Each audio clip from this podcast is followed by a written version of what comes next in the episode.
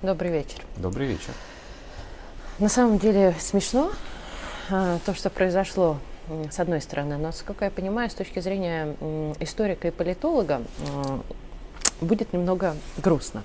Итак, что произошло? В Казахстане э, призвали, э, чтобы Россия повернула реки вспять и помогла им орошать их земли. И не только им, а вообще всей Азии сделала благое наконец-то дело, а то ничего не делает, а тут вот давай быстро решай.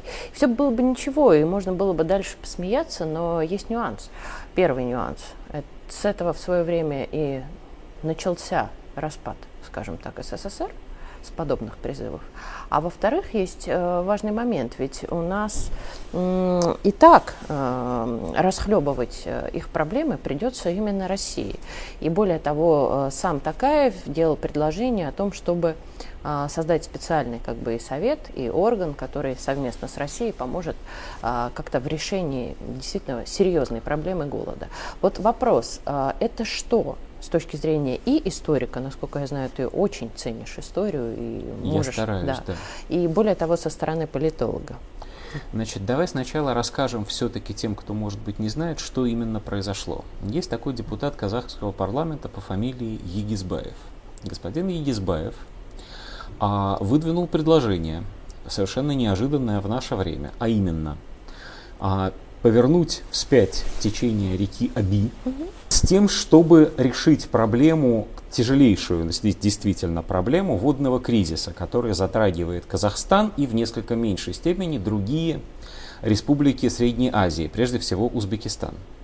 По сути, господин Егизбаев предложил реализовать проект, который был продуман и э, в том числе очень глубоко рассчитан в СССР еще в 70-е годы проект поворота сибирских рек. Тот проект был очень сложным, очень многоплановым. О нем писали даже в детских книжках чуть ли не в, бук, э, чуть ли не в первом классе, я помню, читал такой текст «Уважаемая река, вы всю жизнь текли на север, но там и без вас достаточно воды, не хотите ли вы повернуть на юг?» Книжка детская была про то, что человек в наше время может все и может даже великую реку Обь повернуть вспять, если ему, человеку, зачем это надо. Можно это позволить надо. себе оф-топ. Да. А, на самом деле такой э, проект в одном месте уже был осуществлен. Это Иран, где Ахмадинжад в свое время повернул Исфаганскую реку, Совершенно которая была... Верно. И чем это закончилось, я тоже бы хотела сказать. Уникальные мосты, которые были, которым Иран был славен на весь мир, более внесены в ЮНЕСКО, остались не просто без воды, но и стали разрушаться. Более того, то, куда они повернули, оно тоже высохло и ничего не помогло. Но восстановить реку так и не получилось. Совершенно но это спор... так, Нет, это, это, это не оф-топ, это совершенно правильная а, в данном случае история про то, что, к сожалению, человек прокопать канал-то вполне себе может, а вот просчитать в точности все последствия для экологии и Сибири, и Средней Азии такого решения человеку крайне сложно. Собственно, именно про это написали несколько позже академики советские. А в их числе был такой Яблоков, очень знаменитый, в каком-то смысле отец э, вообще науки и экологии в нашей стране, вот, а, который писал о том, что, во-первых, потери воды при этой переброске открытым каналом будут совершенно Огромные. фантастические. Да. Во-вторых, будет колоссальное заболачивание тех мест, по которым эта вода пройдет. В-третьих, этой воды Средней Азии все равно не хватит. В-четвертых, ущерб для лесов Сибири будет грандиозным.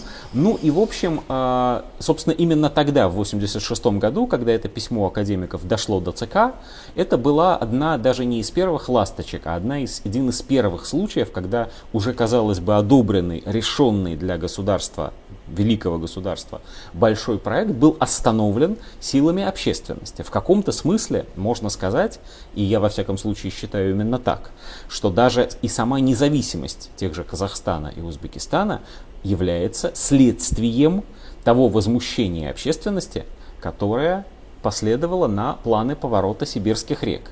При том, что проект начал частично осуществляться, и до годы канал был прорыт от Иртыша. Все это гораздо более сложная история.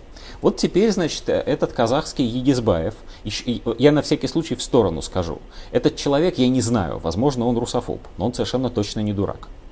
Вот, он совершенно точно, совершенно рационально смотрит на огромное количество пресной воды, которая есть в Сибири, понимает нехватку своей страны, понимает, хотя не говорит об этом вслух, что пресная вода в наше время один из самых дорогих мировых ресурсов, а Россия является владельцем чуть ли не львиной доли а, тех ресурсов пресной воды, которые в принципе могут быть реализованы на мировом рынке. Тут ведь какая штука? Воды много у кого есть, много в каких реках.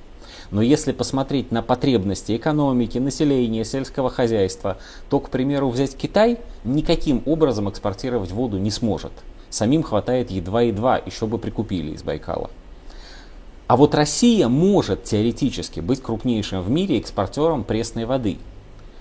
Но пока не является, потому что пока этот рынок является, а, ну так сказать, потенциальным в основном. Вот, значит, казахский неглупый человек говорит, а давайте Казахстан станет первым потребителем, да еще и даром, ну потому что союзники же, ну почему бы они не могли нам вот просто взять и помочь? Всего-то.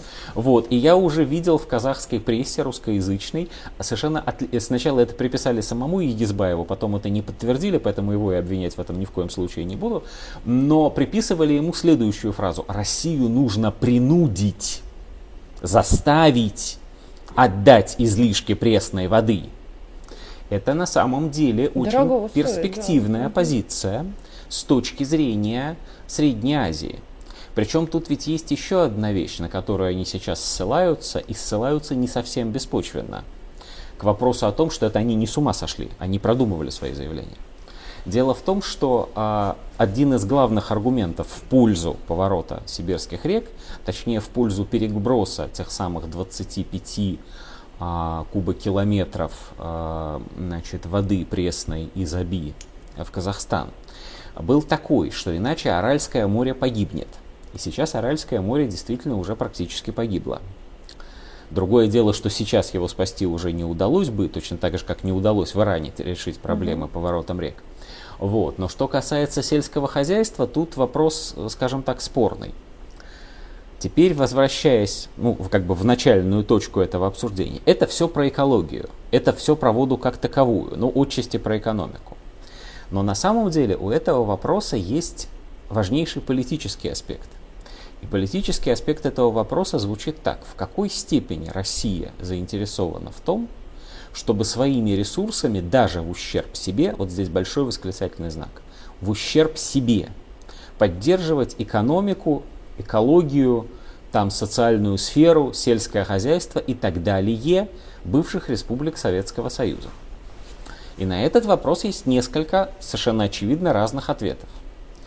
Есть, например, ответ такой. Поскольку Россия заинтересована в возрождении империи, и поскольку самым простым, по крайней мере формально, путем для возрождения России как империи является включение этих стран в единое экономическое пространство – и Евразес уже создан, и единое таможенное пространство уже существует, и Киргизия и Казахстан, в частности, в него входят, то действительно, наверное, России имеет смысл раскошелиться и привязать к себе союзника покрепче, давая союзнику то, что он купить у России, может быть, не смог бы, я не разделяю этой точки зрения. Я говорю, что она есть. Нет, просто насколько союзник союзник. Тут вот, вот что у меня в голове. Вот. Возражение на эту точку зрения, на это мнение звучит следующим образом. Наверное, если бы это был ближайший и вернейший друг, который, правда, погибал бы Белоруссия, без воды, да, например. надо было бы снять с себя последнюю рубашку, но воду ему купить и принести.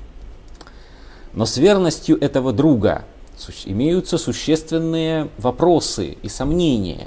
Есть подозрение, что выполнение договоров, значит, с этим союзником, этими союзниками, входящими и не входящими в Евразес, кроме Белоруссии, как в той китайской притче. Я выполню договор, ежели господин союзник сумеет меня к этому принудить. Хорошее слово, мне нравится. Поэтому очень может быть, что России в данном случае следует проявлять даже не просто неуступчивость, а следует проявлять просто скупость и говорить о том, что да, она располагает ценнейшими ресурсами, и да, теоретически эти ресурсы могут быть неким образом ну, например, путем постройки специального трубопровода, а вовсе не путем поворота рек, каналов и все такого, э, такого прочего. Это совершенно разные вещи. Вот, путем постройки, например, трубопровода, направлено новым потребителям. И выставление еще. Но, да, но за деньги по рыночной стоимости с оплатой уважаемым потребителям, ну, например, большей, э, большей части э, необходимых строительных работ. Вот, с расчетом уважаемым потребителям своих потребностей. Причем не вообще хотим, значит, новое море, а как-то приближенных к реальности. Вот. И вот в этом случае Россия могла бы эти потребности рассмотреть, заключить торговое соглашение и в рамках торгового соглашения чего-нибудь дать. Ну, ровно, грубо говоря, таким же образом, как она экспортирует нефть, к примеру. Вот такое решение, на мой взгляд, являлось бы оптимальным. Но мне кажется, что уважаемый южный союзник рассчитывает сейчас на что-то другое. Ну, главное, чтобы мы эти расчеты... Да, несколько опровергли. Да.